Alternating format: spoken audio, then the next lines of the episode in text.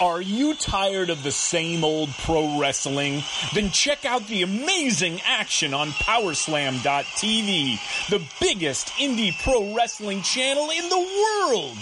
Get over 4,000 hours of the best pro wrestling events from over 110 of the biggest names in the industry from over 15 countries around the globe. Get your free trial today at Powerslam.tv. What's up, y'all? It's Jeff Cobb, and you're listening to Ricky and Clive Wrestling Show on Social Suplex Podcast Network. You're listening to the Ricky and Clive Wrestling Show. Listener discretion is advised at all times.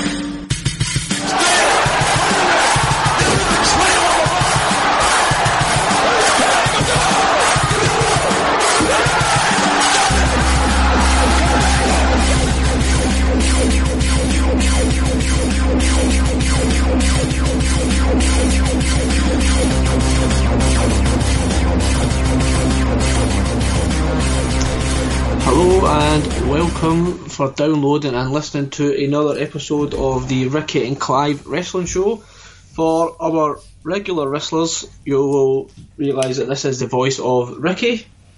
I will be hosting this week, um, and I am joined by my good friend and fellow co-host Clive. Good evening.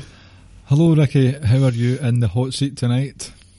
Yeah, I feel fine. I feel fine, but before we continue with any pleasantries and moving on with the podcast, I just want to let the people know if you subscribe to Powerslam TV and input the promo code of Social Suplex, so that was powerslam.tv promo code Social Suplex, you can get over four, you can get up to four thousand hours of independent wrestling. Um, where we also you can get your own Ricky and Clive wrestling t-shirt on Pro Wrestling Tees. You can also get Keeping It Strong style, One Nation, One Nation Radio, and a Social Suplex t-shirt as well. All available on Pro Wrestling Tees. Nailed it. Oh, anyway, don't be to- how are you don't be so hard on yourself, Ricky. You know, I don't know why you struggle so much. Uh, it's just we may have to have a discussion about um, hosting duties after tonight. Uh, the the discussion is over. The the floor is yours. Uh, no, thank you. Although uh, the reason why I'm doing hosting tonight is just because I kind of wanted to do it because post WrestleMania podcast, Clive will be unable to come on. He'll be down at the in-laws, so I need to get used to the hosting and recording aspect of it. You'll be fine. I have every faith in you. As do I. oh my god! It's not even been four minutes and you've put yourself over twice. It's not even. It's not even. I want to get used to it or I need to do it post WrestleMania. It's the ego couldn't handle it anymore. You just had to take over. I had to do it. Well, I've got no problem with that. I'm happy being the one that speaks less at the start and the end of the show. Not a problem with me. Oh, I appreciate it. So before we continue with the podcast and what we're going to tell you is what we're going to do tonight, um, I would like to plug something before we go. Uh, my good friend Clive is in the final of the Lords of Pain columns. Um, please go onto all of the Lords of Pain website and the columns to read his submission. I don't think they've announced the winner yet, have they? I have checked within the last hour or so, and they have. They, So they've announced. Is it like publicly or is this privately? They've said it. it's been publicly announced, and I Well, was, wait, wait, wait. Drum, I would like to put a drum roll in here, but anyway, well, you might want to drop the drumsticks.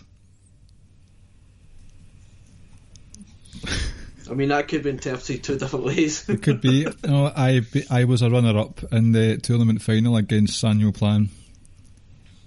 it's all right. That's You all know, right. It I've says um, you I'm going to put my good friend over. His work was absolutely excellent. His 205 column every week. Um, and this series he's been doing as well. Um, so yeah, folks, just please keep reading and sharing his work. Thank you. And there's no, I am not in any way ashamed to come in second place. To come in second place at all is quite an achievement, and Samuel Plan is, is quite the pensmith. So congratulations, Plan, and it has reawakened my desire to write out with the the 205 live bubble. That's good. That's good. You're a winner in the end, I suppose. Yep. Or we'll we'll be the we'll be the real winners getting to read your work. Oh, you're the overputter machine tonight. Oh, just putting my friend over. Right. Anyway, let's move on. So tonight we were. I wouldn't say we were struggling for content. Just not much has happened that's really caught our eye where we felt like we can really dig dig deep into it. So we reached out to people on Twitter to see if anyone wants to submit any questions, and we actually got some some some good questions. Um, we also got two questions within our private WhatsApp group from Rob and Rance, which we'll be answering as well. So, but before we continue, just want to thank everyone that um, that shared the tweet and, and sent us a question. Thank you, guys and girls. So I'm just I'm just going to run it in order, really. Um, from like first question that we got. Um, so yep, let me jump on to it at the moment. So, uh, question the first question, right?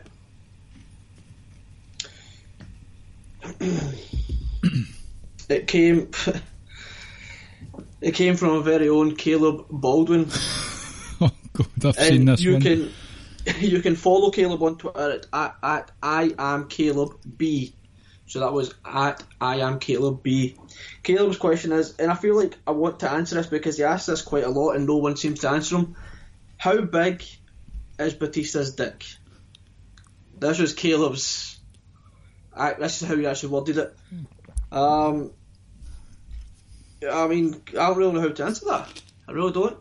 But apparently, the average erect penis is 5.16 inches. um, now, they, that, that study has clearly not factored in the likes of Ranch, Jeremy, and Rich, who have fucking pythons, right? oh my So- God Almighty! My answer to Caleb is seek help. Yeah. If you, if you're that if you're that curious about such a such Just knowledge, Ask, just, ask, just ask Dave yourself. uh, he's looking for a lot of attention right now, and I'm sure he'll give you it. So again, that was follow at I am Caleb B. Caleb's actually uh, Caleb's hilarious actually. Um, right, so we'll move on to our more serious questions. this came from Rob Ropes. So Rob Ropey, uh, you can follow him on Twitter at Rob Ropey. So um, if Lesnar retains at WrestleMania, who ultimately dethrones him? Oh. First of all, do you think there is any possibility, especially now with three frontrunners for getting the big happy moment at WrestleMania? Do you think Seth Rollins will walk away with the title, the Universal title? You know, I kind of have a hard time believing that. Let's just assume Kofi's going to be in the match. Or let's put it, I have a hard time believing that Ronda, Daniel Bryan, and Brock will all lose their titles. I have a feeling at least one of them are going to retain. Um, and honestly, I don't really know. I, um, it- do you know what? It- and I'm kind of going a wee bit off, but it ties in with this point. I wouldn't be totally surprised if if Brock. Sorry, I don't. Out of the three, I think Brock's the most likely to retain. Okay. Um, I think Ronda drops it, but I also wouldn't be surprised if Ronda drops it to Charlotte and not Becky. That wouldn't totally surprise me. Um, and I do expect Daniel Bryan to drop it, especially I think if he's up against Kofi, given the old momentum. And I think where this Kofi storyline is going, what we witnessed just last night was just another another kind of bump in the road for him and just delaying the inevitable and just kind of quote unquote working people that much more or getting people more angry or getting you know people more invested in Kofi or whatever. Um, so who ultimately dethrones him? Is it is it the obvious answer Roman? I mean, So if we don't say Roman, I would say Drew. I think there are a select few that it could be. But see, because of the whole heel face alignment, I can't see it being a heel. Because at this rate, I can't really see Brock Lesnar being a face if he if he does retain for a long time. Drew McIntyre is on a tear at the moment. Personally, I've really enjoyed his work the last few weeks, away from the likes of Corbin and Lashley and all that stuff.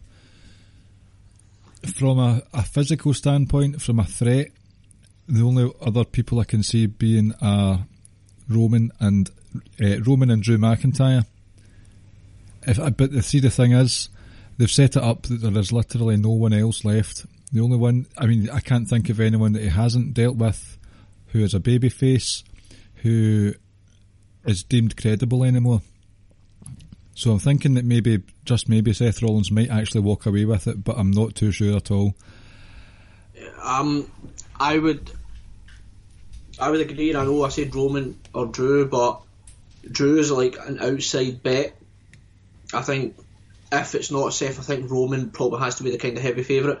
But you know, with the whole Fox deal coming up, who knows? Brock might end up SmackDown. Maybe not. But you know, someone like I don't know, dare I say someone like Aleister Black further down the line, you never know. Mm, Um, right, okay. I think that's just what I'm trying to just kind of. It's just out there, you know. Just it's not the norm, but it has to be Roman, and and when that would be, I'm not entirely sure.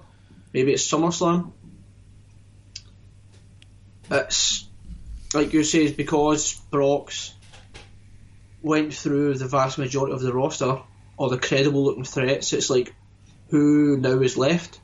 hmm Um, you have a, a select few, but I have a hard time believing that it will be Drew as much. I'd like to see that. You do pose a good point about um, Brock Lesnar possibly going to SmackDown, and that opens up the possibilities a wee bit. But from the and there is obviously a superstar shake-up probably coming shortly after WrestleMania. You might have the odd call up from NXT. Aleister Black is kind of a good shout because that black mask can come from nowhere. The fade to black super um, spinning kick, and that can level anyone at the drop of a hat. So something like that could go to his advantage. Daniel Bryan ran him close, but we've seen that he didn't beat Daniel Bryan. Uh, Daniel Bryan didn't beat him. Sorry. This is a problem that arises when you just have someone squash everyone over so many years, and you're left with little, um, little other opportunities or chances for anyone. So it's a it's a tough question, really. I would, I would kind of fight you in a way on saying squash because I think outside of Braun, he hasn't really squashed anyone recently. Like, yeah, Daniel Bryan made that epic kind of comeback, but at no point did we feel like he was going to win. But it was still quite tight towards the end. Finn really had a lot of massive moments outside the Braun one, you know. Um, but yeah, no, I agree with you. But even I think Brock going over to SmackDown is it's I just can't envision that happening. I have more.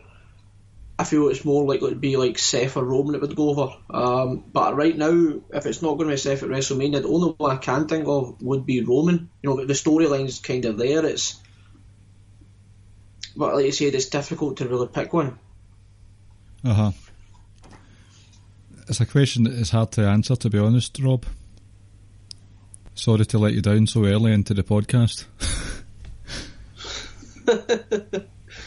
Um, well, Rob's got another question we'll answer later on anyway. So we'll move on, shall we? yes, please. Let's let's. So this one is more directed at me. Um, it's from Carl from the Outsider's Edge. You can follow Carl on at Outsider Kervin. He asks, "I want to know how Br- resident Bray Wyatt fan Ricky would book his return."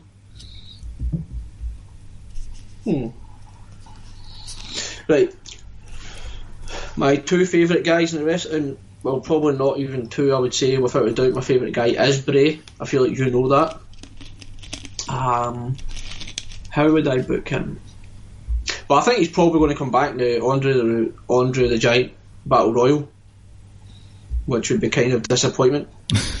yes. Um, right, so here we go, right? Now, people need to understand this is just me and my Bray fandom here. I am not thinking about anyone else.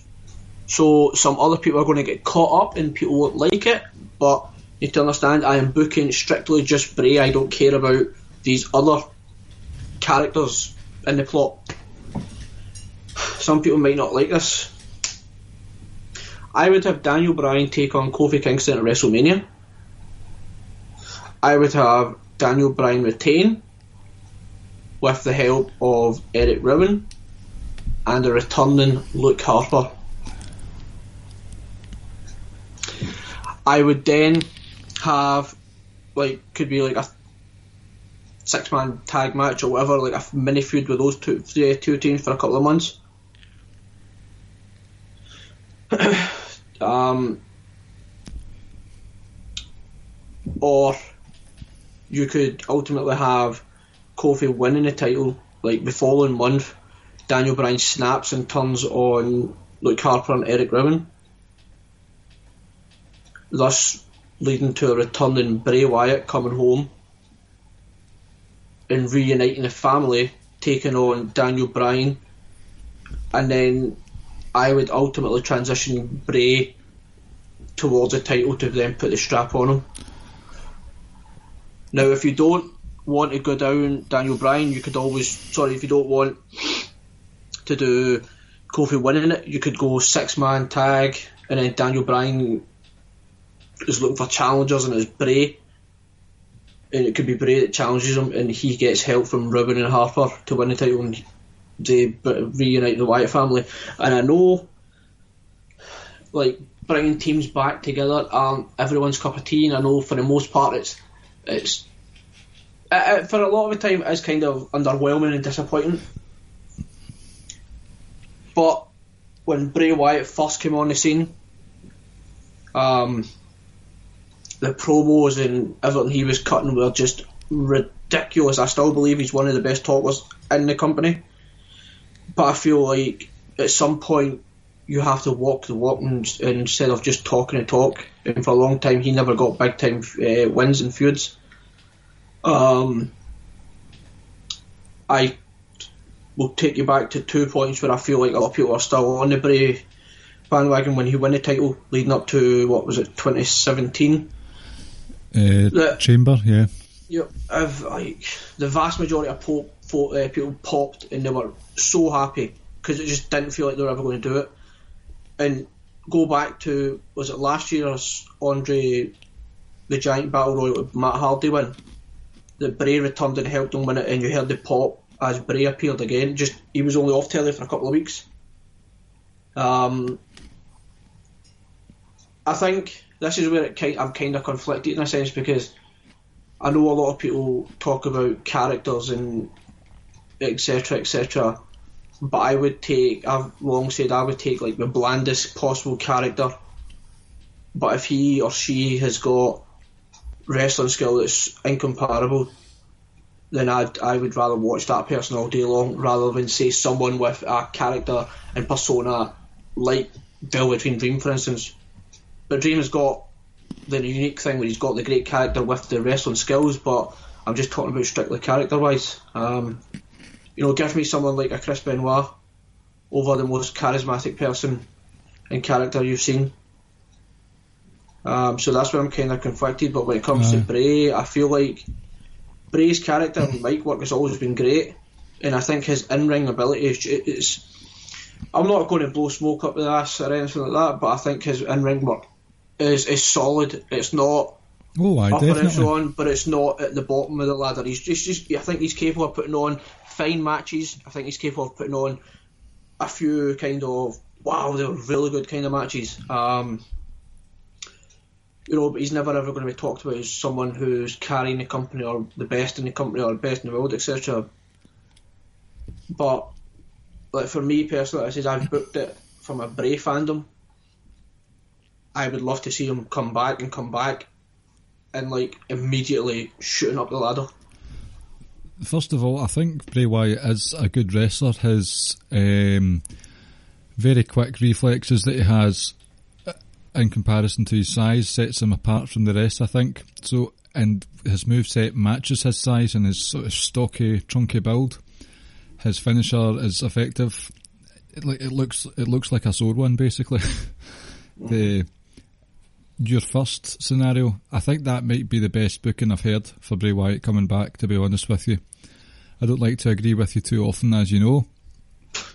But I did enjoy that, and it's a complete role reversal where you've got Bryan who has Harper and Rowan as his henchman, and Bray Wyatt is the outsider, and then he's coming back in to win them back over. Basically, it's a com- it's completely different from what happened with Bryan and the Wyatts back in 2014. Excellent, ten points. And, and and like we say, I think it's nice to kind of see just having like little moments, little callbacks to things that have happened in the past, and this is like you say, just roles reversed. Um, like I said, I just I, I feel like he will come back for the battle royal, and I guess the only thing that might soften the blow is if he wins it, but that doesn't really mean anything. So I don't know. I'd like to see him really pushed up, and I think the only place he can possibly be pushed up the ladder in the upper card and towards the, the title scene is on SmackDown. Uh huh. Yep, I'm all for it. I think that's the bit. I mean, you don't want someone of his his um, aura, his presence to just meander in the mid card again or the undercard because we know for a fact that that just doesn't suit him.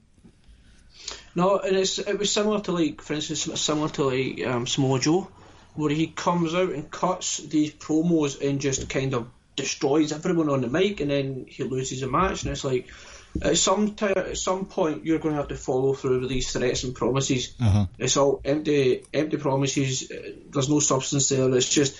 But now finally he's got the US title, and, he- and now you're like, right, now the the mic work is a reflection of who he is in the ring, and he's a killer again. It's like we all like your hardcore fans will always love Samoa Joe, but like you kind of it does tie in hand in hand. If someone's continually losing at the end of the day, it's just like, well, why am I going to listen to what you're saying now? Mm-hmm. Shall we move on? Yes. Right, so this one is for you Oh, interesting. from the boss, our boss, the head honcho of the Social Suplex Network, Mr. Jeremy Donovan. Right. You, you can follow Jeremy at Jeremy L Donovan. He's also one half of J&J Security, who are keeping it strong style. So this one is two for 205 Clive. I mean, I could take offence to this, Jeremy, but I won't, right? I'll let you away with it. Do you think Nese will win the purple strap at WrestleMania? And just to, as a follow up, um, we had Muzza underscore 44 and it's at Murraybone2000 who actually shows quite a lot of the podcasts on the network love. And the fact is he's also a fellow, a fellow Scot. So if our followers and listeners you could follow him as well please um, he also followed up saying I want him to win it so badly but don't see it. Well, first of all, Cedric Alexander, Tony Nese, the tournament final last night on 205 Live. Excellent match. Um, Tony Nese, I was actually saying to Jeremy Donovan when I was back and forth about getting the 205 Live column published, and we were talking about Nese, and I said, it's, it's obviously early days, but he's becoming a front runner for the Cruiserweight of the Year of 2019. Had an unbelievable match against Noam Dar in a no DQ or a full, can't remember exactly what the stipulation, no DQ, a hardcore match basically. And uh, he destroyed Noam Dar and he had a good showing throughout the tournament and then it finished it off with a really good win over Alexander who has been protected basically. His finishing move's been protected. He's been kicking out of top rope half and half suplexes, kicks out of everyone's finisher. So when Tony Nese kicked out of the lumbar check, I did. I was overjoyed to see that happen. It was a taste of his own medicine, um, and for Nese to get the get the rub ahead of Alexander, I'm happy that they're not just sticking with the same guy when it comes to WrestleMania season. And Cedric, no offense to him, but you've got a small roster there. Why don't you make good use of them? So to see Nese and the story that he has had leading up to WrestleMania, Uh, over the over the moon that Nese is going to challenge Murphy, who turned on him last night as well. They battered each other. They will batter each other. It's going to be an excellent match. Hopefully, they'll get a good bit of time on the pre-show if it is the pre-show. Ah, will he win? Now Murphy has beaten almost everyone who is a credible threat on 205 Live. He's mown through a lot of guys: Tozawa, Itami, Kalisto, Ali, Alexander. So before you reveal your answer, isn't what you've just said an indication that Murphy's going to lose the title then? I think so. I th- yeah, that is my answer. That Nese will win because Murphy and Nese have been quote unquote training partners for the last few months. Nese has always had Murphy's back when he won the title, to help defend the title, rubbed salt in Cedric's wounds right after Cedric lost. They've always had each other's back. Last night, Murphy came out and held Nese's arm aloft, paraded him around the ring, and then I turned him round and hit him with a sort of V trigger. So Nese has basically become by default a babyface, and I think it just it's a good story where the guy who's been betrayed is going to get his own back, get some revenge on Murphy. So I'm going to lock it in right now that Tony Nese will walk away from WrestleMania as your new cruiserweight champion. I agree. I agree. Which is great for Uh, him because he's been on the sidelines for a long time, and it's they've they've really really missed a a relatable face since Ali left. Whether at Nese is relatable is another debate for another day, but a really credible babyface is something they've been lacking for a while now. Yep. And I, I would agree just purely because, like we said, what then would be next for Buddy Murphy if he beats yet another um, challenger, a credible challenger. So at least if Tony Nese wins it, you could always run the rematch, but then you've got other feuds that you can lead into there. And then who knows? They might decide. I hate to say move up, but they could always move Buddy Murphy over to SmackDown as well. Mm-hmm.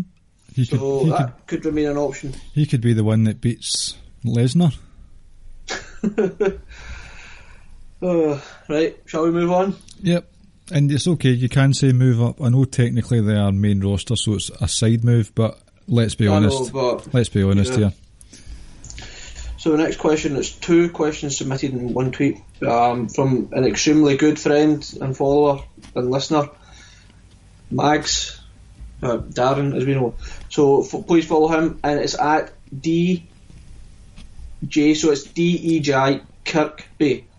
Um, does so much for us, constantly retweeting and liking our stuff, listening to the podcast, always putting us over. Um, and I'll just do it right now since we're talking about him. Listen uh, his podcast as well, and it's Why We Watch Pod. Um, it's good stuff. It really is. Really, he's a good guy. Um, so this one is for you. For Clive, in your time watching 205 Live, what's the very best match that's been on the show? Without hesitation, Alexander. Eh, shit. That's wrong. Uh, Mustafa Ali versus Buddy Murphy in a. Oh, what was the actual?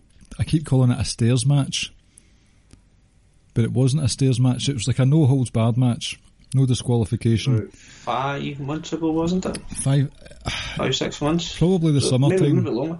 Maybe longer. That was like that. I was going to say that exact same match. Uh, the innovation with which they incorporated the stairs into that match, I've never seen anything like that before. Because you've seen stairs matches between the likes of Eric Rowan and the Big Show, and it was pretty brutal to watch. But these were used as launching pads instead, and also elevated height with which to give more impactful DDTs and the such. So, just rewatchability. It's just Ali at his best and Buddy Murphy at his best. Top notch performance from both guys who had had not a, a rivalry as such. It was just more of a, a competition with each other to see who is the best. It wasn't one of Ali's more personal feuds. It was just I want to beat you, and um, it capitalised in a fantastic match. This wasn't he, like he This was quite early on in his 205 time as well, wasn't it? Murphy. Mm-hmm. Uh huh. I would say it was. It was still when Alexander was the champion. I'm thinking late spring. Yeah, I would agree. I would definitely agree. Um, and feel free to chime on this one. So the second question is, he says it's for me. Who is the most underappreciated talent on the NXT roster? You want to go first? I mean, I've said some negative things about him, but Kassius Ohno is right up there. oh my god! But so I don't know if it, right, so it could be underappreciated, but I'm going to just change it. So I hope I hope Dan doesn't mind. I would say underutilized or or not used well enough or correctly, and it's Candice. Great answer. It really is. Like I understand her being involved in the Gargano and, and Ciampa thing, and her being involved in certain bits, especially just a few months back, a couple of months back, where they were kind of looking at one another on top of the stage, and she comes running out like, "No, no, you're not doing this. Move, move." It kind of dragged them off stage as the show ended. But as a singles person, like she's awesome. I know. If you just utilise her properly, or just let her be her and do her and just put her in singles matches and, and showcase her, she would without a doubt be one of your strongest women. For over a year now, she has been used in NXT not as Candice LeRae, a viable. As Johnny's wife. Uh-huh, she's been brought in as Mrs. Gargano. And, and that's a shame because she's so talented, and we know Kyle. Kyle really loves her as well. Um, so that would be my pick without a doubt. And the other one, I suppose, would be Keith Lee as well. Came in with a lot of fanfare and, and not really done too much. Um, but yeah, Candice, without a doubt, I think is at the very, very top of that list. Uh-huh. For each each side, I agree with Candice. I can't think of a better answer than that.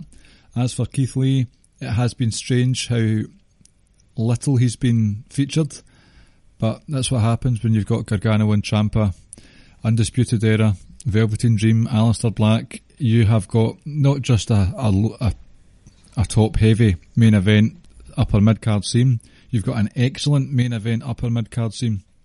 So it's hard for someone like Keith Lee to break through. However, the match, if this is, oh, I just remembered this week's Keith Lee versus Dijak too.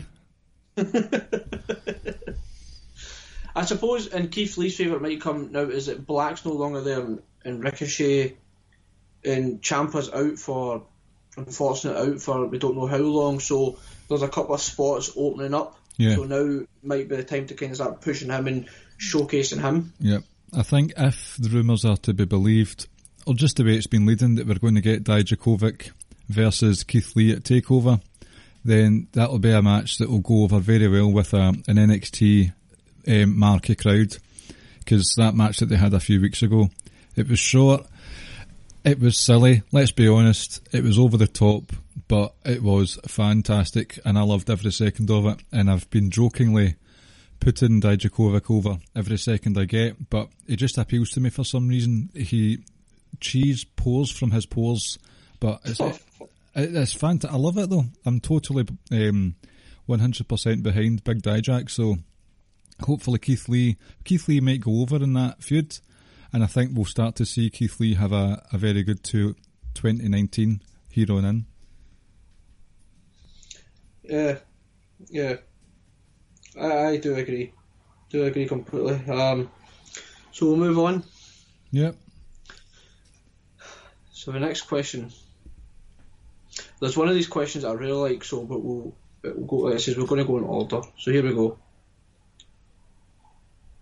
And this comes from again someone on the network, uh, one half of One Nation Radio, and that is Rich Latta. And you can follow Rich at Rich Latta thirty two.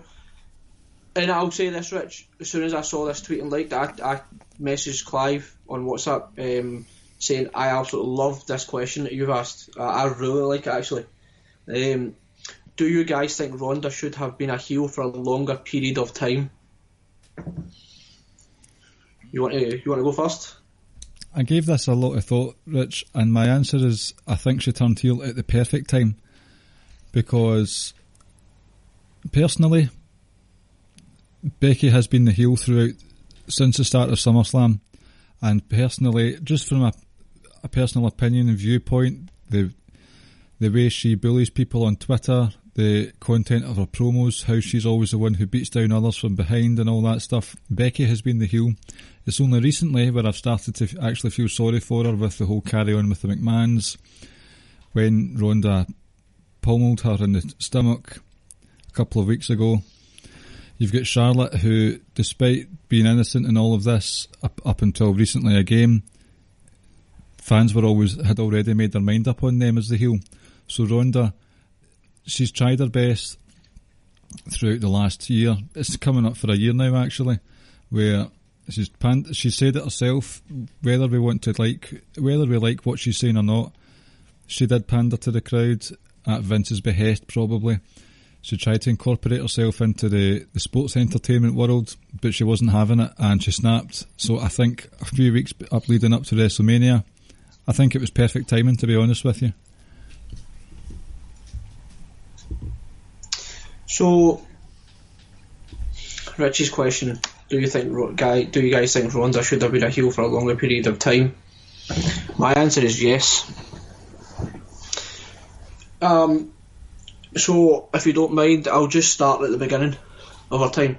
I'm not going to change anything. I'm not going to change how she entered and what feuds, etc. she's been in. I, will tell you when you could have turned her. Okay. Uh, not a chance in hell was she ever going to come in as a heel and be a heel in that quote unquote honeymoon period, that first sort of six months or so. Um, partly because A, she's an absolute massive superstar and it was such a huge thing for her coming into WWE. So you wanted to capitalise on that as a feel good thing. Look at that, she's over. And, and I guess at the same time, you kind of wanted to protect her because if you suddenly turn her heel, people are really going to start nitpicking at her.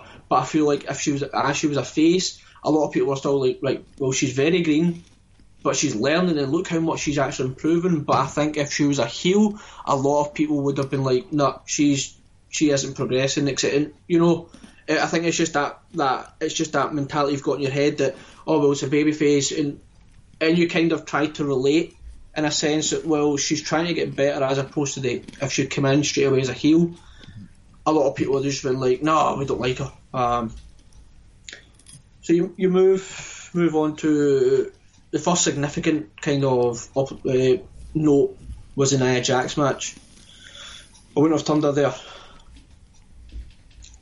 When she beat Alexa Bliss, first time for a title, for, for winning the title the first time, first and only time, sorry. I felt at that point you could have started, and maybe they did, but she was mouthing off a lot in that match, and I felt like there's that arrogant, cocky, heelish side starting to come out, and I felt post um,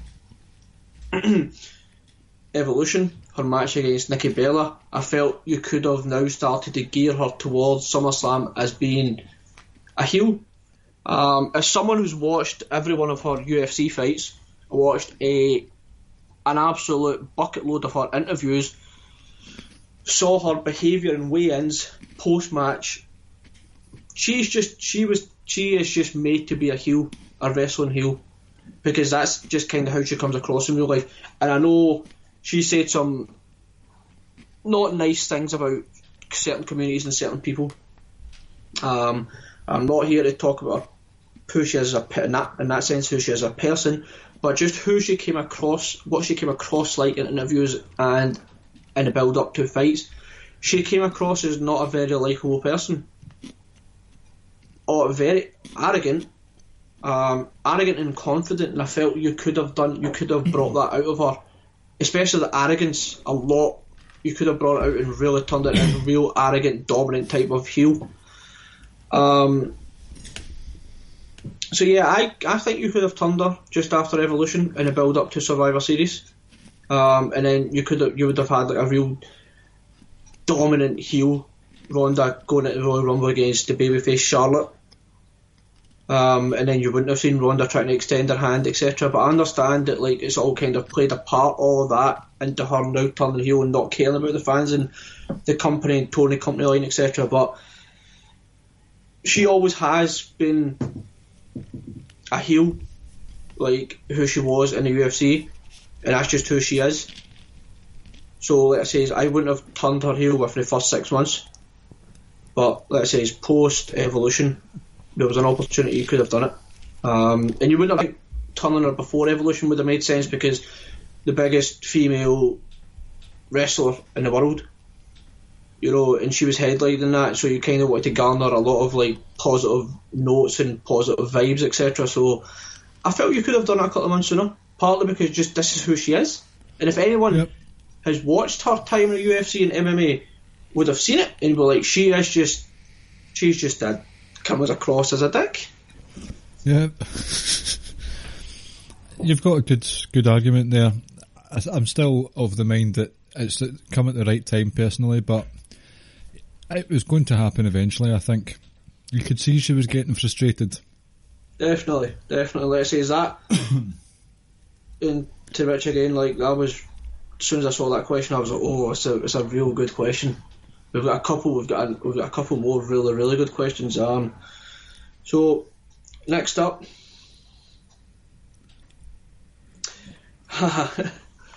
personal friend of ours, been on a show before. Barry, you can follow follow Barry at BazD86. And it's funny, me and Barry were actually talking about this on Monday at football. Um, so here we go. May have may have been mentioned before on the show, but not entirely sure. Is there a need for a March pay per view? The build to Mania seems rushed with the inclusion of this. Oh, that's a tough one. I personally could do without it. See, this Fastlane pay per view was segment heavy. There were a lot of segments in it, backstage skits and talking points and stuff.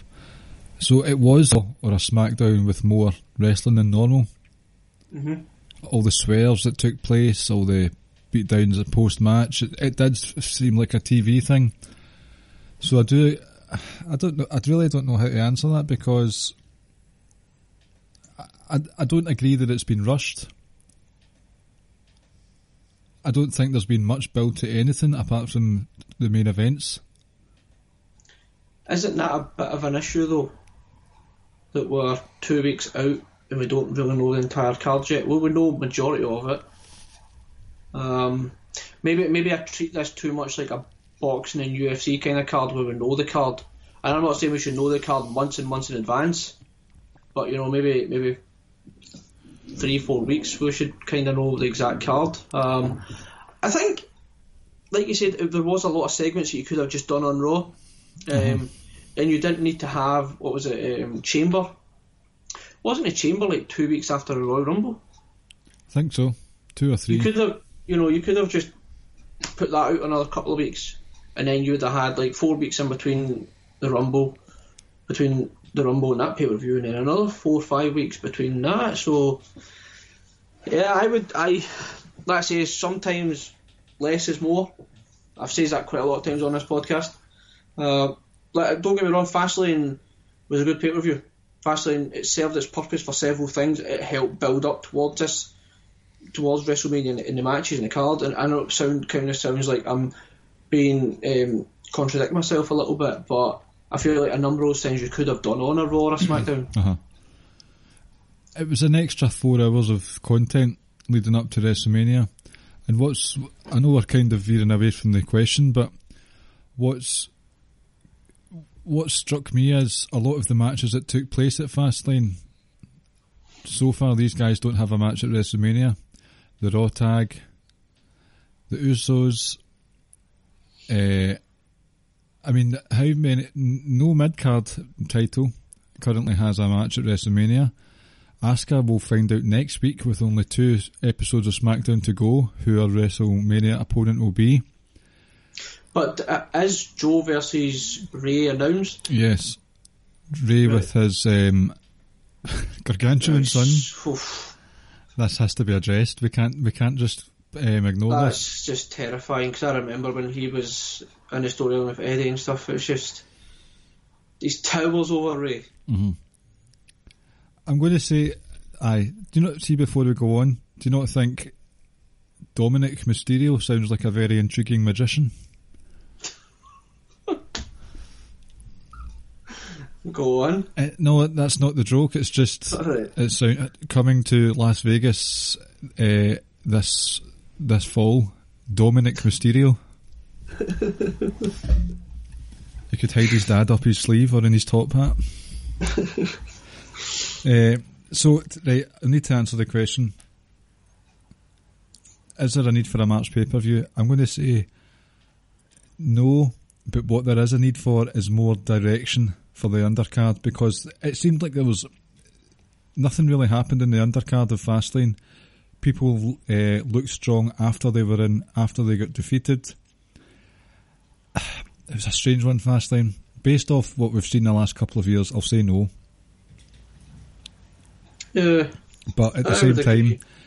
they could have done better in the TV leading up to it, especially in the I Raw think, I think that's always going to be a great for people. Like, I don't think. I don't think we're ever going to get three hours where everyone's totally satisfied because we're all like different things and it could always be better and we're always going to pick at stuff. So, yeah, the TV can always be better. We get that. And let's be honest, man, I, I, I don't sit through three hours of Raw anyway. So, you know, but like I said, I would. I'm more on the side that I would rather just have that one pay per view in between it. hmm But I guess then how do you come up with like six weeks of quality TV time building these matches? But I mean, you could you could find a way. Like you know what? I, do you know what I miss and I don't ever seem to do? Can't remember the last time I've done it. Just running little back like pre-recorded interviews or like little vignettes and how they're in their training and stuff like that. Almost like a UFC and a boxing build to. I, I, I like when they used to do that stuff. That's what I, I think. have- That's what I think the Raw Triple Threat women could have benefited from for the last few weeks. These um, pre-recorded interviews have one or two. Have one of Ronde, Ronde, Ronda on Monday, one of Becky on Tuesday, and one of Charlotte the next week. Just that's a because what they did on Monday, that what they did on Tuesday this week with the Kevin Owens show. Kevin Owens just said, "Right, fight," and that's it. That is all that happened. That story was not advanced in any way. And what I would what I would rather see uh, if they do something like that is rather than sitting down in the backstage area, like you know, it'd be fucking awesome. Like you don't even need to go to Ireland. You don't even need to go to California. Like if you just do it somewhere out in the open, and you can have Becky or Ronda or Charlotte walking about, talking about, you know, how they were grew up and how this moment, blah blah blah. You know, just just out outside, quote unquote, in their hometowns or whatever they want, like walking about and talking about how everything's lead and everything's happened in their life has led up to this moment, etc. Rather than just just standard sitting down, sit down backstage interview. Mm-hmm. Just something little different. I feel like like you know I would love to see stuff like that again. They've relied too heavy. I know they're trying to build these, and fair play to them. There's going to be big time matches, headliners, and they deserve it. But they've relied too heavily on them all for segments when a lot of people don't even have matches made up yet, and they are champions of their division. Like I say, man, less is more sometimes. Well, there's rosters, there's rosters, Roasters, they are roasters. aye, there are a shower of roasters, a lot of them. The the roster is bloated on both sides. Oh, Um, the beautiful thing is that so many people are not going to get that the roaster comment. It will probably just be Barry that gets it, so just as well it's his question. No, um, Murray, Murray Bone will get it as well. mhm, there is just Darren too, might actually get it actually. too many wrestlers, too much content, and they're trying to squeeze it into even an eight hour, a rumoured eight-hour WrestleMania. They can do it. There's too many. Yeah. Sack the lot of them. Right, moving on. Um, here we go. Right. Don't like being putting on the spot this, but here you go. This is. I, I think I'll give you this one. The floor is yours for this one. Okay. You, you and this guy, just kind of have the same kind of personality and character. I think. What? So from Imp, um, and you can follow him at at the damn implicat implicat. So here we go. Oh, No. I've, I've seen this one, and I, it was a tough one. The other week I donned Nese's finisher Tony Nese. So my finish. So my question is, what's the best pun for a finisher playing off the wrestler's name? Funnily enough, this was one of the hardest questions when I was It browsing really when I was browsing through it. Um, but I have found a, f- a few. Jinder Mahal's could be a colossal failure in terms of his championship run. Carl's not going to be happy. Ah, well. Sorry, I'm sorry, not sorry, Carl. Carl doesn't listen to us. Good. I don't know why I said good. Um, it's really. I had to actually go through the, the annals of history and found a couple of other ones from the past. So you had Hardcore Holly. His finishing move was called the Holy Coast. Jesus. Uh, what was the other one? I had it. Bo, Bo Dallas, ST Bo. Oh my god. See, I'm not sure if, if Imp's asking what is a new one or what have been the best ones over the years. What's the best pun for? Um, bit of both. If you can Bit of think of, both. any. The only one, Go ahead. the only new one I can think of is the colossal failure. Um, Kurt Hawkins is called the heat stroke apparently.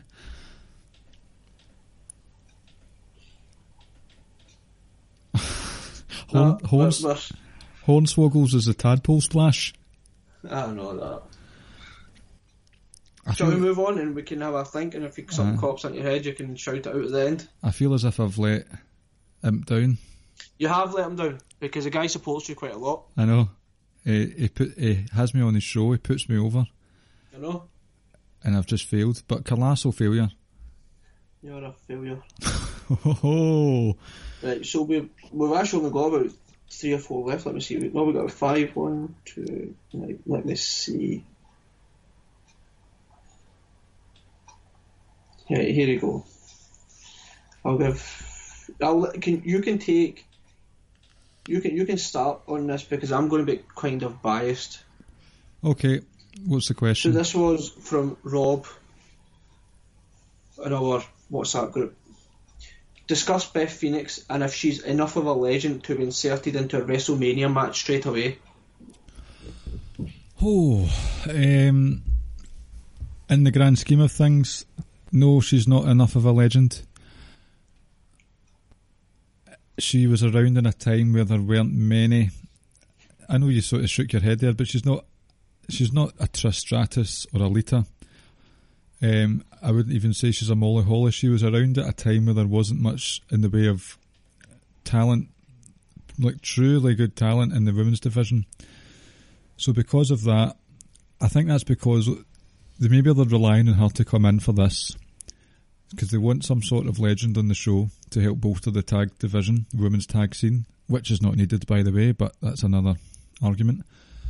Um, because they haven't made many women legends.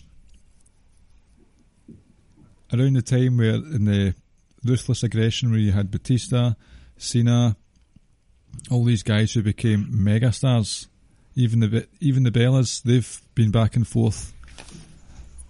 Nobody has been given. There haven't been many women who've been given that same superstardom out with the company to become a legend. So, is she enough of a legend? No, but that's not her fault. I say she is. Uh, I do agree she's not Trish Stratus and Lita. Um, she's in that tier uh, uh, below it. Whether you want to put her at the top of that tier below it or somewhere in the middle.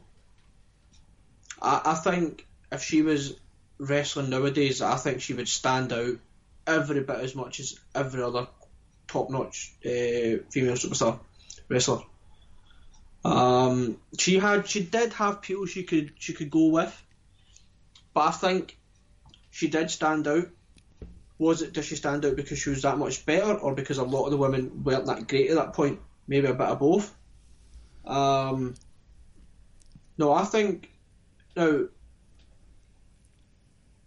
Yeah, there's different scales within like the legend scale just like in the Hall of Fames, you get there's different there's there's levels within the Hall of Fame as well. Just you know, just um, I think she is a legend. I think she she would still stand out nowadays. And yeah, but like I said, but she isn't the upper tier though. She isn't like you say where Trish and Lita are. She probably never will. Be, like she obviously isn't now, never will be. But I, I think she's she was extremely. Re- I think she was really good in the ring, and I think she doesn't get the credit she deserves. Probably because there just weren't just enough people for her to really to have these great matches with. Okay. I think. No, I'm not going to say it because that's that's not quite true and it's too much praise. Okay then. No, I was going to say, you know how every, a lot of people say Owen Hart was way before it was way before his time. Uh huh. I was going to say Beth Phoenix is similar, but she's she's not. That's too that's too too high a praise.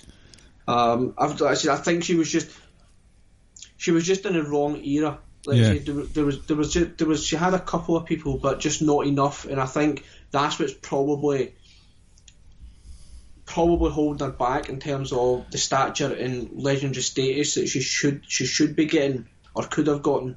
Mhm. But you know, like I said, I think she still is.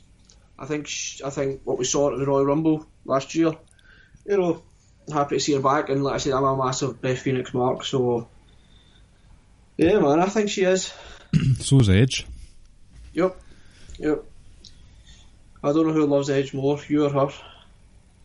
Um, Probably you. probably Zack Ryder.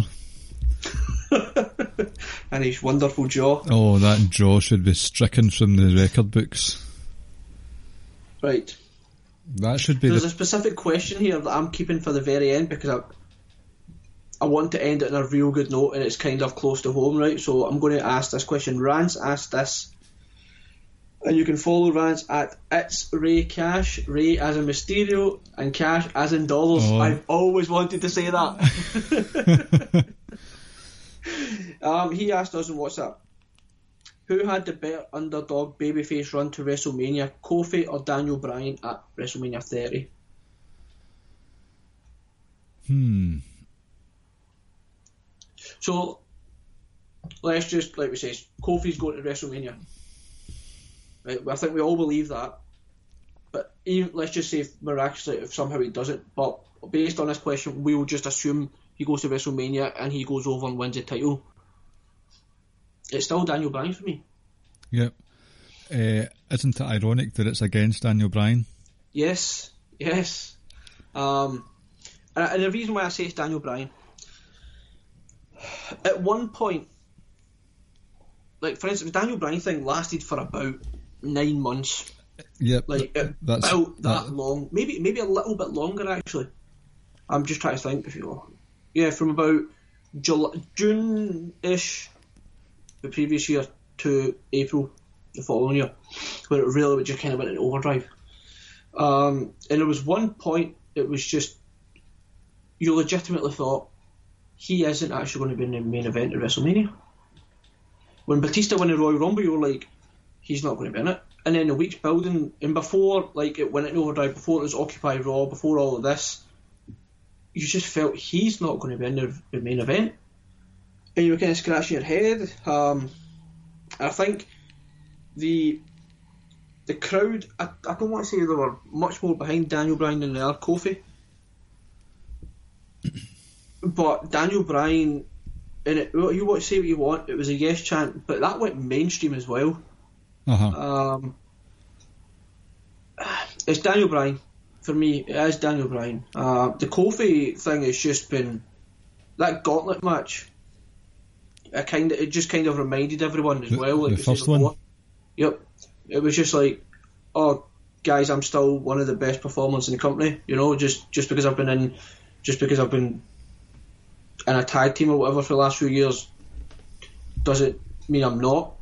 Um, and it was just a, a timely reminder. Um, Daniel Bryan won, like I said, because I felt it had, it was a more, it was a longer story over a longer period of time. There was a genuine, real high in and all of a sudden we felt so low because we didn't think it was going to be in the, main event. And like I said, I think, it, I think Daniel Bryan himself says that he was never actually going to be in the main event of WrestleMania until the fans kind of change Vince's mind. And who knows, Daniel Bryan might be working us by saying that. But let's just assume that wasn't the case. Let's just assume it was all pre-planned. And like I said, I know that's that's a dangerous game to play, but that that story was beautiful. If you just take out what you think you know or what you've been told to believe. Um, but yeah, no, for me, um, Daniel Bryan.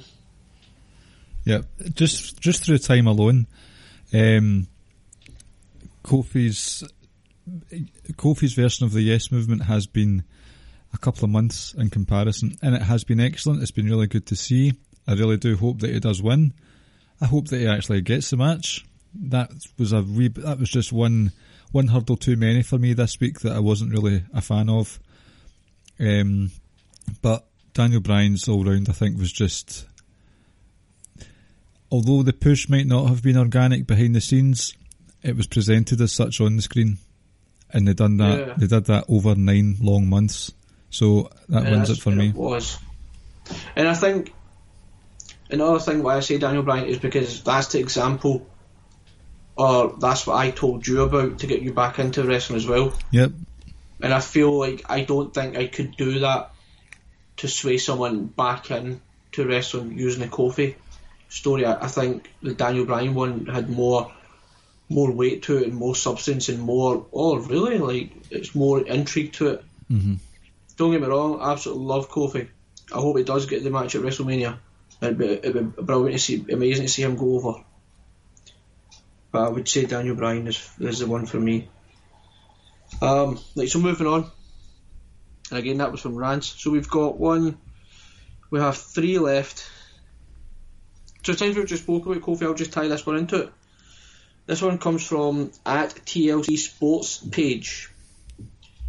How much can one superstar take before he decides to fight back? Should the New Day just start taking everybody out on Raw and SmackDown Live? Is it time for Vince McMahon to step aside and retire to Florida? That that question is steeped both in kayfabe and out with it. Um, well, will will we go with the first question? Do you think the New Day are going to do their own version of Occupy SmackDown? Um, I don't know. Something's got to happen next week. It must. You would imagine so. Um, should they? I mean, yeah, it could be kind of funny to see them running around just taking everyone out and telling Vince that we're basically going to jeopardise the entire card if we don't put him on. Um, Do you know what would be cool to see if they did that on Raw? mhm. Say that Vince was in a segment and he was bigging up something really big, uh, and New Day came up and said, "No, not having it. You've this has gone on for far too long. It's time to put me in the main the match with Daniel Bryan." So I think I think extreme measures have to be taken by the New Day. And maybe there will be. Maybe there will. 'Cause I think this coming week is where we need to get the answer now. It better be because You know, I just I think, like I said, we all kind of know it's going to be Dan- Daniel Bryan versus Kofi, but we, we need the answers now because we've got two more SmackDowns left before WrestleMania, yeah, that's and you need that final face-off as well. Yes, you need that. Aye, the, the better. As as for the, is it time for Vincent McMahon to step aside and retire to Florida? I'm guessing it's a real question. it's just it's because the other parts are kayfabe, and then this one is is it time for Vince to bugger off? What do you think? And uh, uh, no, and hand and what? To Triple H. Here you go. You now you were in charge of one hour, but now he's took on two oh five. So you have two hours a week, which is easy enough, right? Well, here you go. We're going to dump another five hours on top of you. Nah, I think Vince is just. I think I think he's actually having fun at our expense. And as much as we want to criticise him, like we says, you know, there's plenty of things that are going on right now that he's clearly got his hands in the pie. So yeah, no, no, I, I don't know. Whatever. No. Moving on. Yes. Right, so I'm going to let you take the floor with this one now. There's two questions left,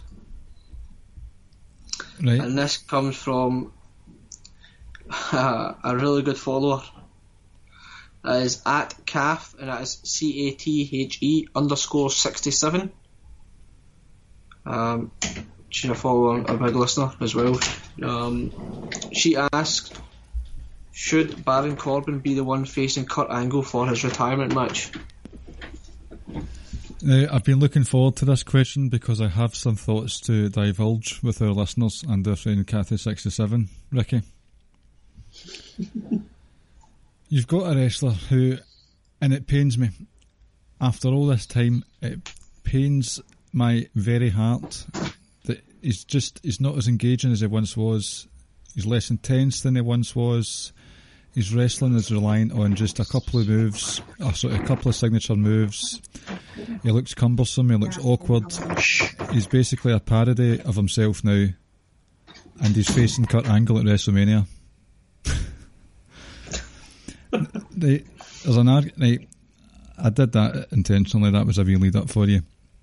It, there's been a lot of a lot of vitriol in relation to this announcement. My vitriol doesn't land at the fact that Baron Corbin's the one that's been given the match. My annoyance is that they're having the match in the first place. And bear in mind, bear in mind, listeners, the credits of this program that we do for you has Kurt Angle's first world title win. A soundbite from that. That's how much we are Kurt Angle marks. And you've got an argument to be made for those those legends going out the door to put over a young future star. One, he's still a part timer involved, and I've made my feelings very clear about part timers being involved in WrestleMania. Two, I wouldn't say Kurt needs this match.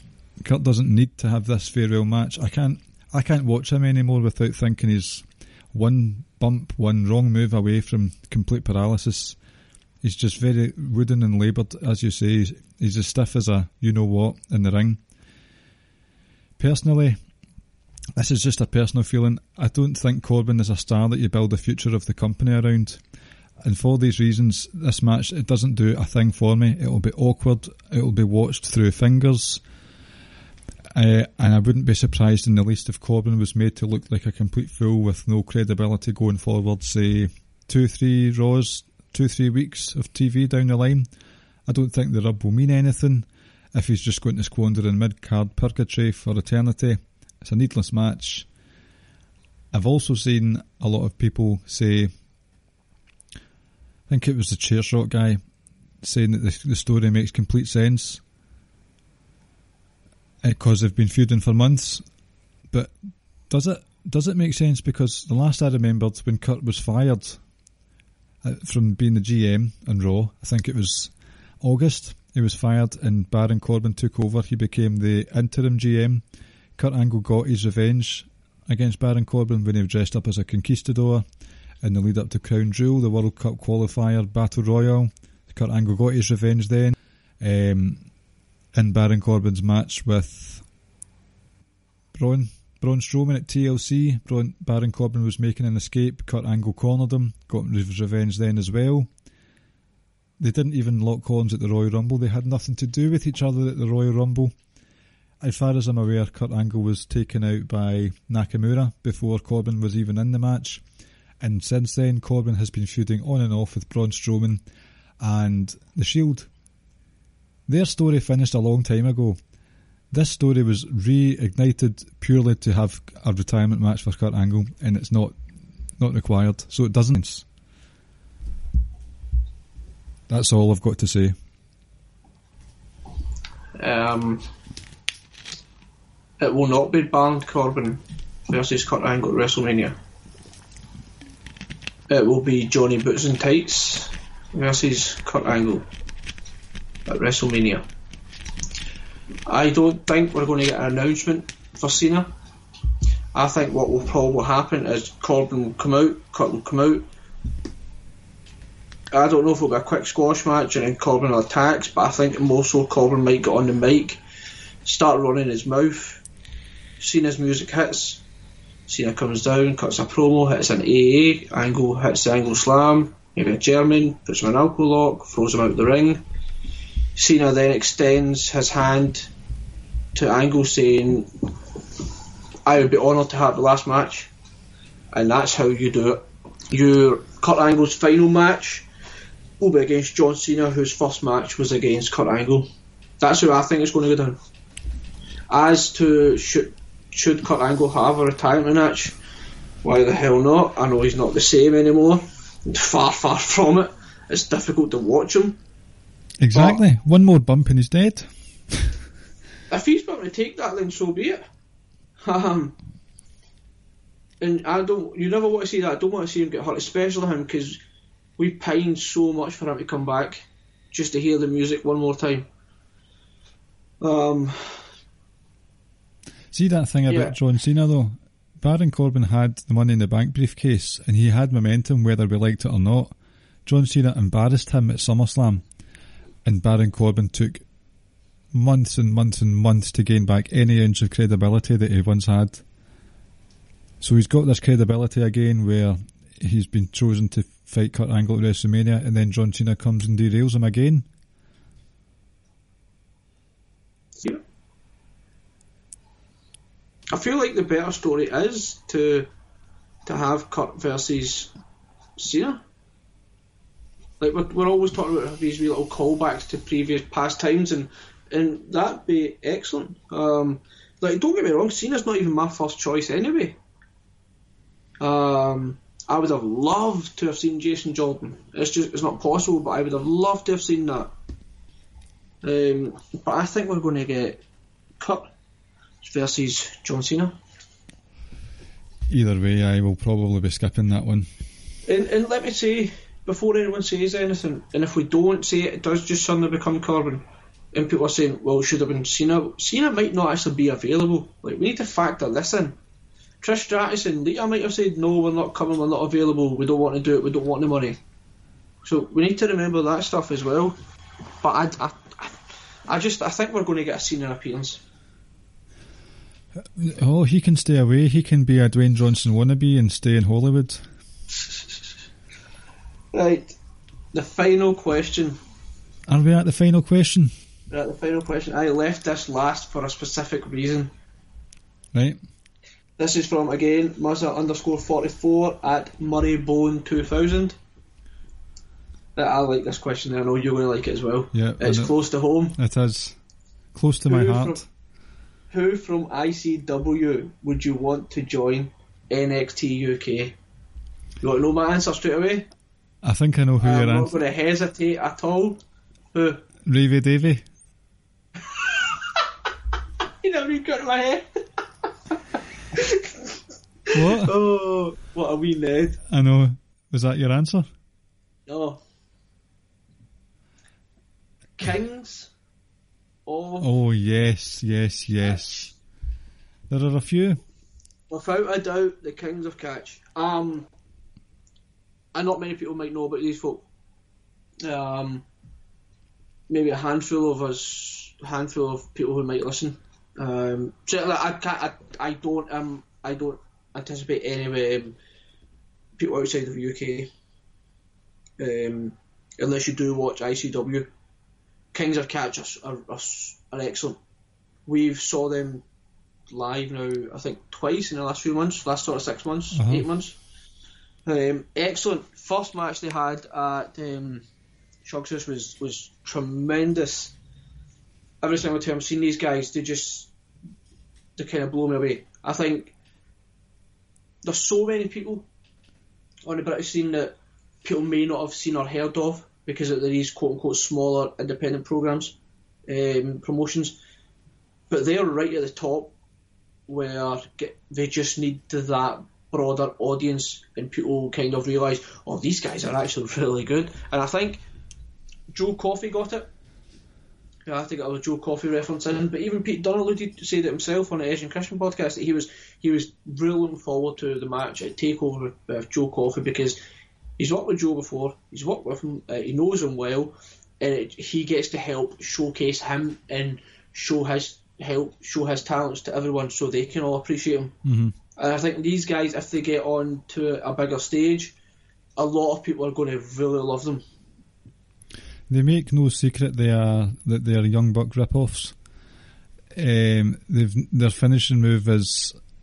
Do you know who Bill Apter is? hmm Well, they've called they've got an Apter burner, which is their finishing move, just like the Meltzer driver. Um, they do their own version of being the elite. So they've got their own sort of YouTube short show clip. They- They're not they're not um, they're tr- paying tribute to the Young Bucks. I think they've actually wrestled the Young Bucks in Edinburgh for the Ring of Honor show. I'm not sure I, if that's think, I think they did. um, so some people listening might know who the Kings of Catch are, but they're a very up, and, a very promising up and coming tag team, uh, and I would add them in my list. But I have a few in my list. uh, obviously, a lot of the guys from ICW are in NXT UK at the moment, but ones that aren't so far, who I would love to see, uh, without a doubt, Joe Hendry. He Mhm. did well for himself in TNA. He might not be there anymore, but he's still got his name out there. Uh, he has that thing that we talked about last week, where he has a Scottish accent that people worldwide will be able to understand. It's that Edinburgh accent. Edinburgh, yep. Uh, he's got enough wrestling acumen. He's got enough presence. He's got enough comedy. He's got enough seriousness. He's got enough of everything that he could try his hand at anything and be comfortable in that role. Uh, I feel like I feel like he carries himself well on the mic as well. Yes, and he's although he came last, he was in the Commonwealth Games representing Scotland in the wrestling. so okay, he was last, but uh, you could you could build a brand around him. They're doing that in ICW just now, where he's in a heel stable alongside the owner Mark Dallas. So definitely him. Oh fuck! Sorry, no, I would put Mark Dallas on NXT UK. Just just just because. He's just a hero. Uh-huh. Uh, I would have Sha Samuels. He's part of the tag team Kinky Party with Jack Jester. Sha Samuels, he cracks me up every time. He's hilarious. He's cutting some weight just now. He's a, a big lad, but he's cutting weight. He's a, a powerhouse wrestler, but he can do some lucha moves. And there'll be people familiar with him and he's worked with in Rev Pro, World of Sport. Um, I'm not sure what other promotions he's in, but he's a very busy man.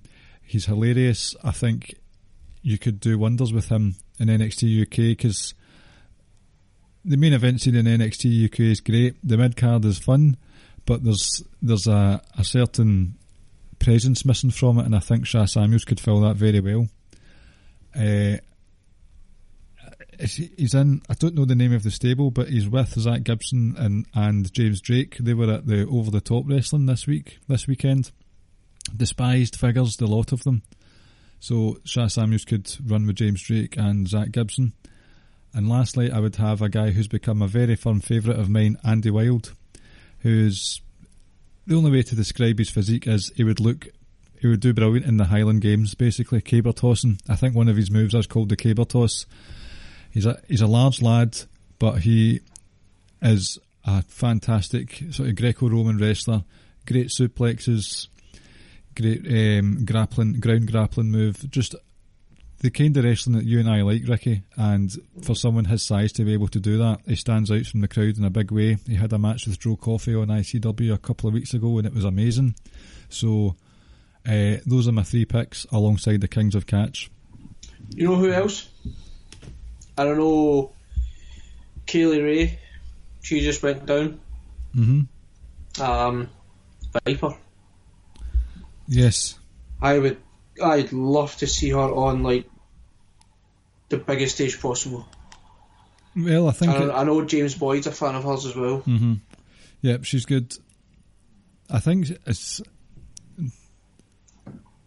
stay away from rumours then. Why is she signed? I, I'm not. I've not saw anything. So We discussed this off air once we had. I know. I know. I think you once said that apparently was she advertised or apparently was something said that she has or she is going to sign, but I don't know if it was ever if it's been confirmed or anything. Right. Well, well, let's just say, let's not say any more then. Okay. All right. But I've kind of given the game away there. Tell me off air. Don't want to ruin it for anyone. Okay. Well, we have, but it doesn't matter. Right, so is that us? You want me to refresh the Twitter page at all? No, I've just checked. There's nothing else. That's us. Thanks very much, guys. That was uh, a right good um, selection of questions. Enjoyed answering them. Some of them were right tough ones, and I'm imp- I am sorry. I do apologise. Let you down in a big bad way. You, did. So what's So- next? Um, that is us. We'll be moving on to the quiz unless you've got anything you want to say. No. Then let's move on to the quiz. Okay. It's fucking quiz time with Ricky and Clive and friends. A fucking WWE quiz. Right, this week's quiz is my turn, and as I have sometimes struggled for themes for the quiz, oh, where's my bit of paper? I've lost it. I found it. Uh, I'm going for uh, this month in WWE history, so it's March, and I have 10 questions in relation to March throughout WWF, WWE's time on the planet. Num- number one, on the 31st of March 1985, what event took place in Madison Square Garden?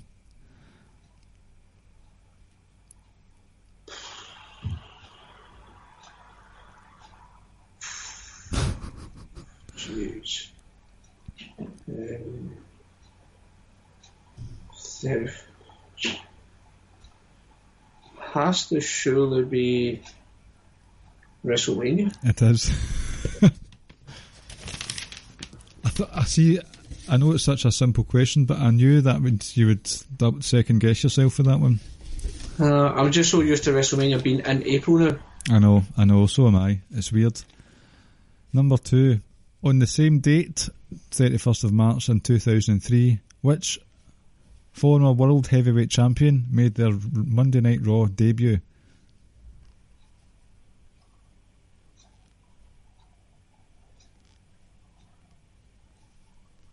2003. So it's the end of March 2003. Someone made their Raw debut and they would go on to become a World Heavyweight Champion. Goldberg. Correct. Number three, March 18th, 2001. What was the name of WCW's last ever pay per view? It's an apt name, considering the downfall of the company. Um,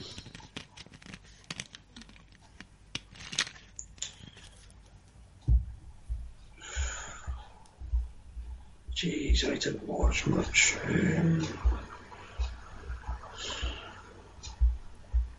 Do you have a single clue?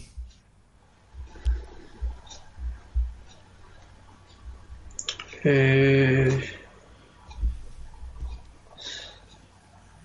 don't think so. Um, what year? 2000 what? One. Was it Starcade?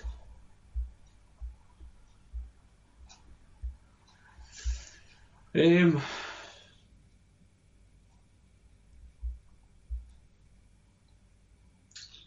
um,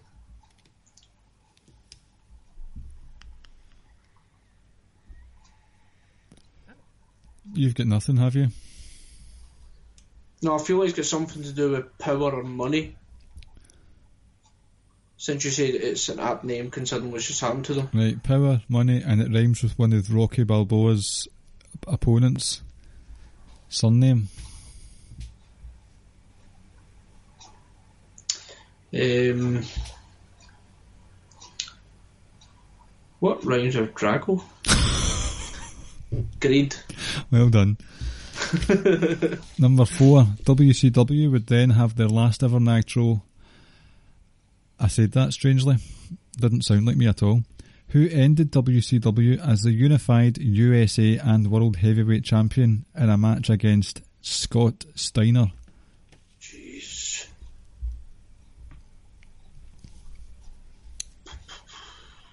Um, Sting. Incorrect. Uh, T. Correct. Oh, okay.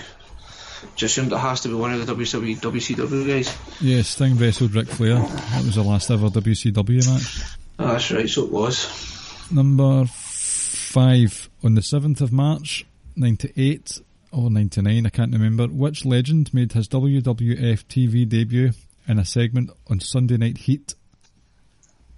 Kurt? Kurt Angle against for a bonus point. Oh, I can't remember. Was it, um.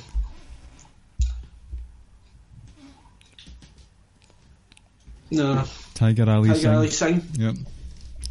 Number six. What was the name of the kayfabe destroying documentary released in March 2000?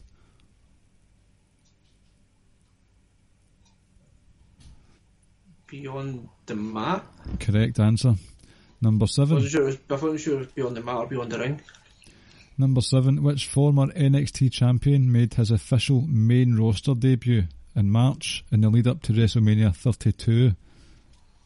Say that again? Which former NXT champion mm-hmm. made his official main roster debut in March in the lead up to WrestleMania 32? In the lead up. 32. So that was what? 2000 and 2016. Yep. The debut in 2016 in the lead up. Three years ago. Would you like a clue? Yeah. They wrestled in the opening match of the main card.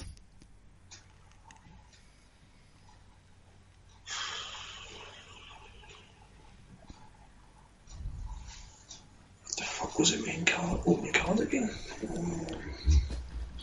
That was Roman versus Triple H. Yeah.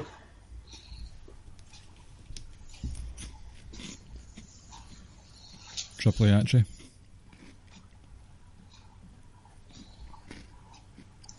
Two thousand sixteen.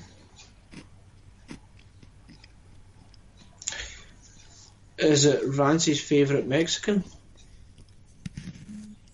Kalisto? No, I Don't know why I thought that. it was it was a ladder match. So he must have been in.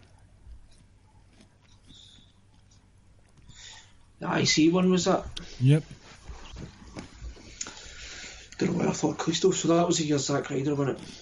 And Kalisto was never an NXT champion. I know, I know. Don't know why I thought that. So that had KO, Dolph, The Miz,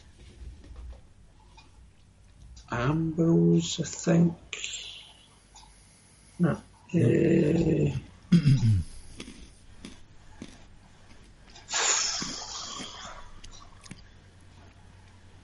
you give up? what the actual NXT champion? Not at the time. They were once an NXT champion.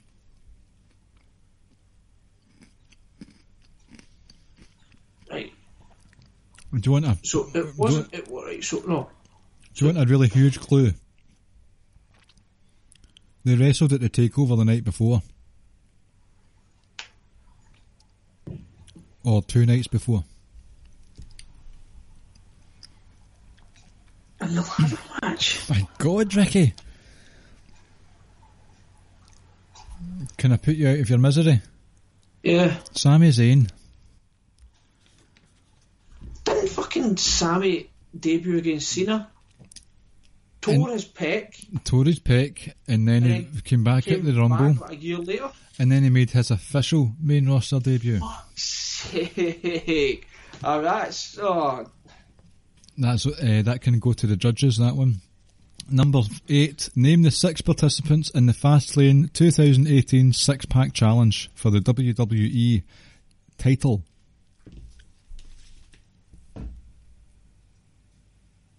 oh my god.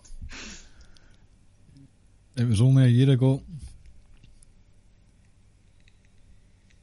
What's that?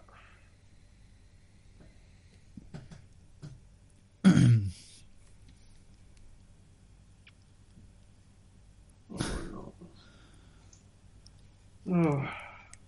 Has the pressure of hosting got to your cognitive function?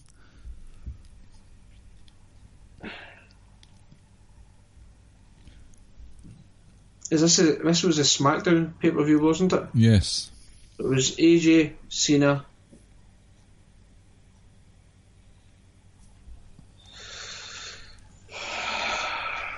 KO. Correct.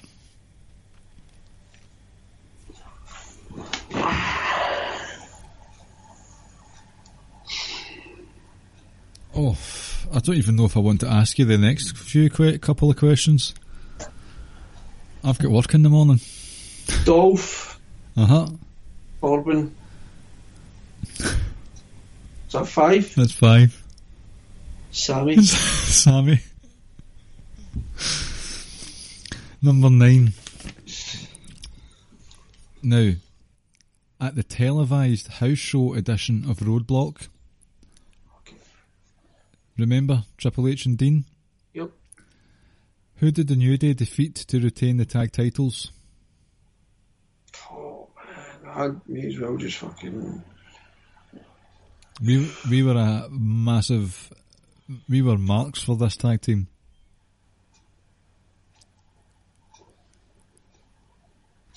oh, of course, of course. Oh, the Go- League of Nations. The League of Nations, the best stable that has ever been. Oh, we were such marks for them. I know. Sheamus five fifteen says I just Brogue kicked your arse. that group was splendid. I miss Barrett. Oh, remember the Wayne Rooney video? Oh, so funny. Right, number 10. Which wrestler, who later became a cruiserweight, made his NXT TV debut only to be immediately attacked by Baron Corbin? Who later became a cruiserweight. So they made their NXT TV debut, they were attacked by Corbin almost instantly, and then months later became a 205er. That's last question. Um,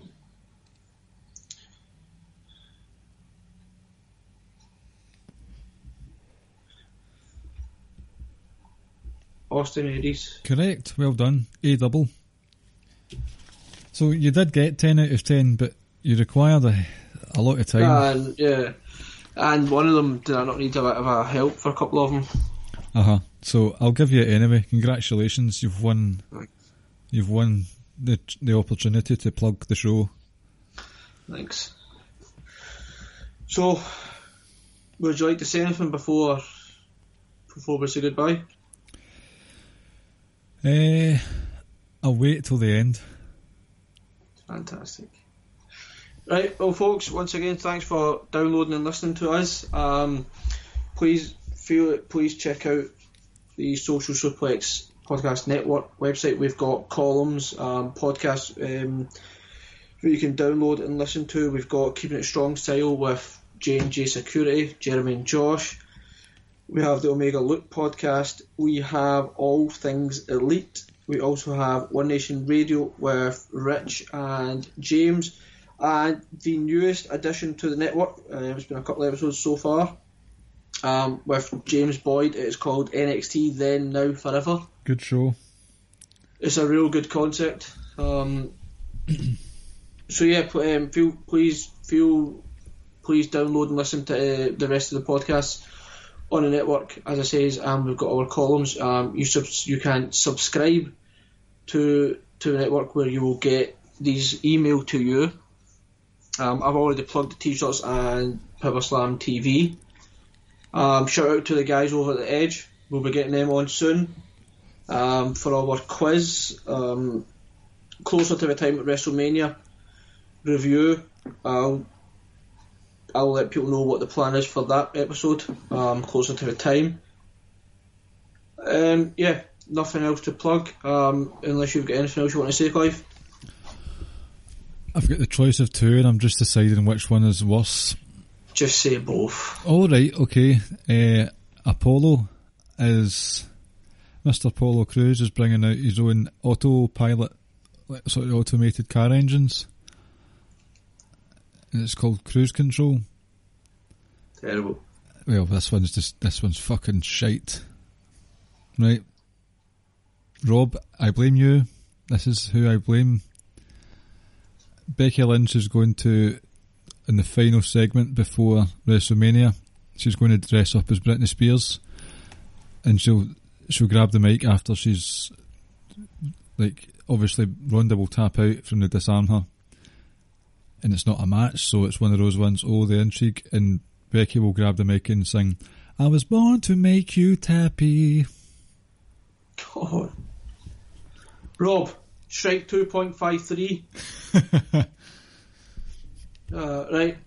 I've got nothing else to say. Um, once again, folks, thanks for these questions. Um, Yes. Hopefully, you like their answers. Hopefully, you know, if you want to give us some feedback, you want to interact with us on Twitter, we are at Ricky and Clive. You can also find us on Facebook at Ricky and Clive. Um, also, folks, join the Facebook group, the Wrestling Squared Circle.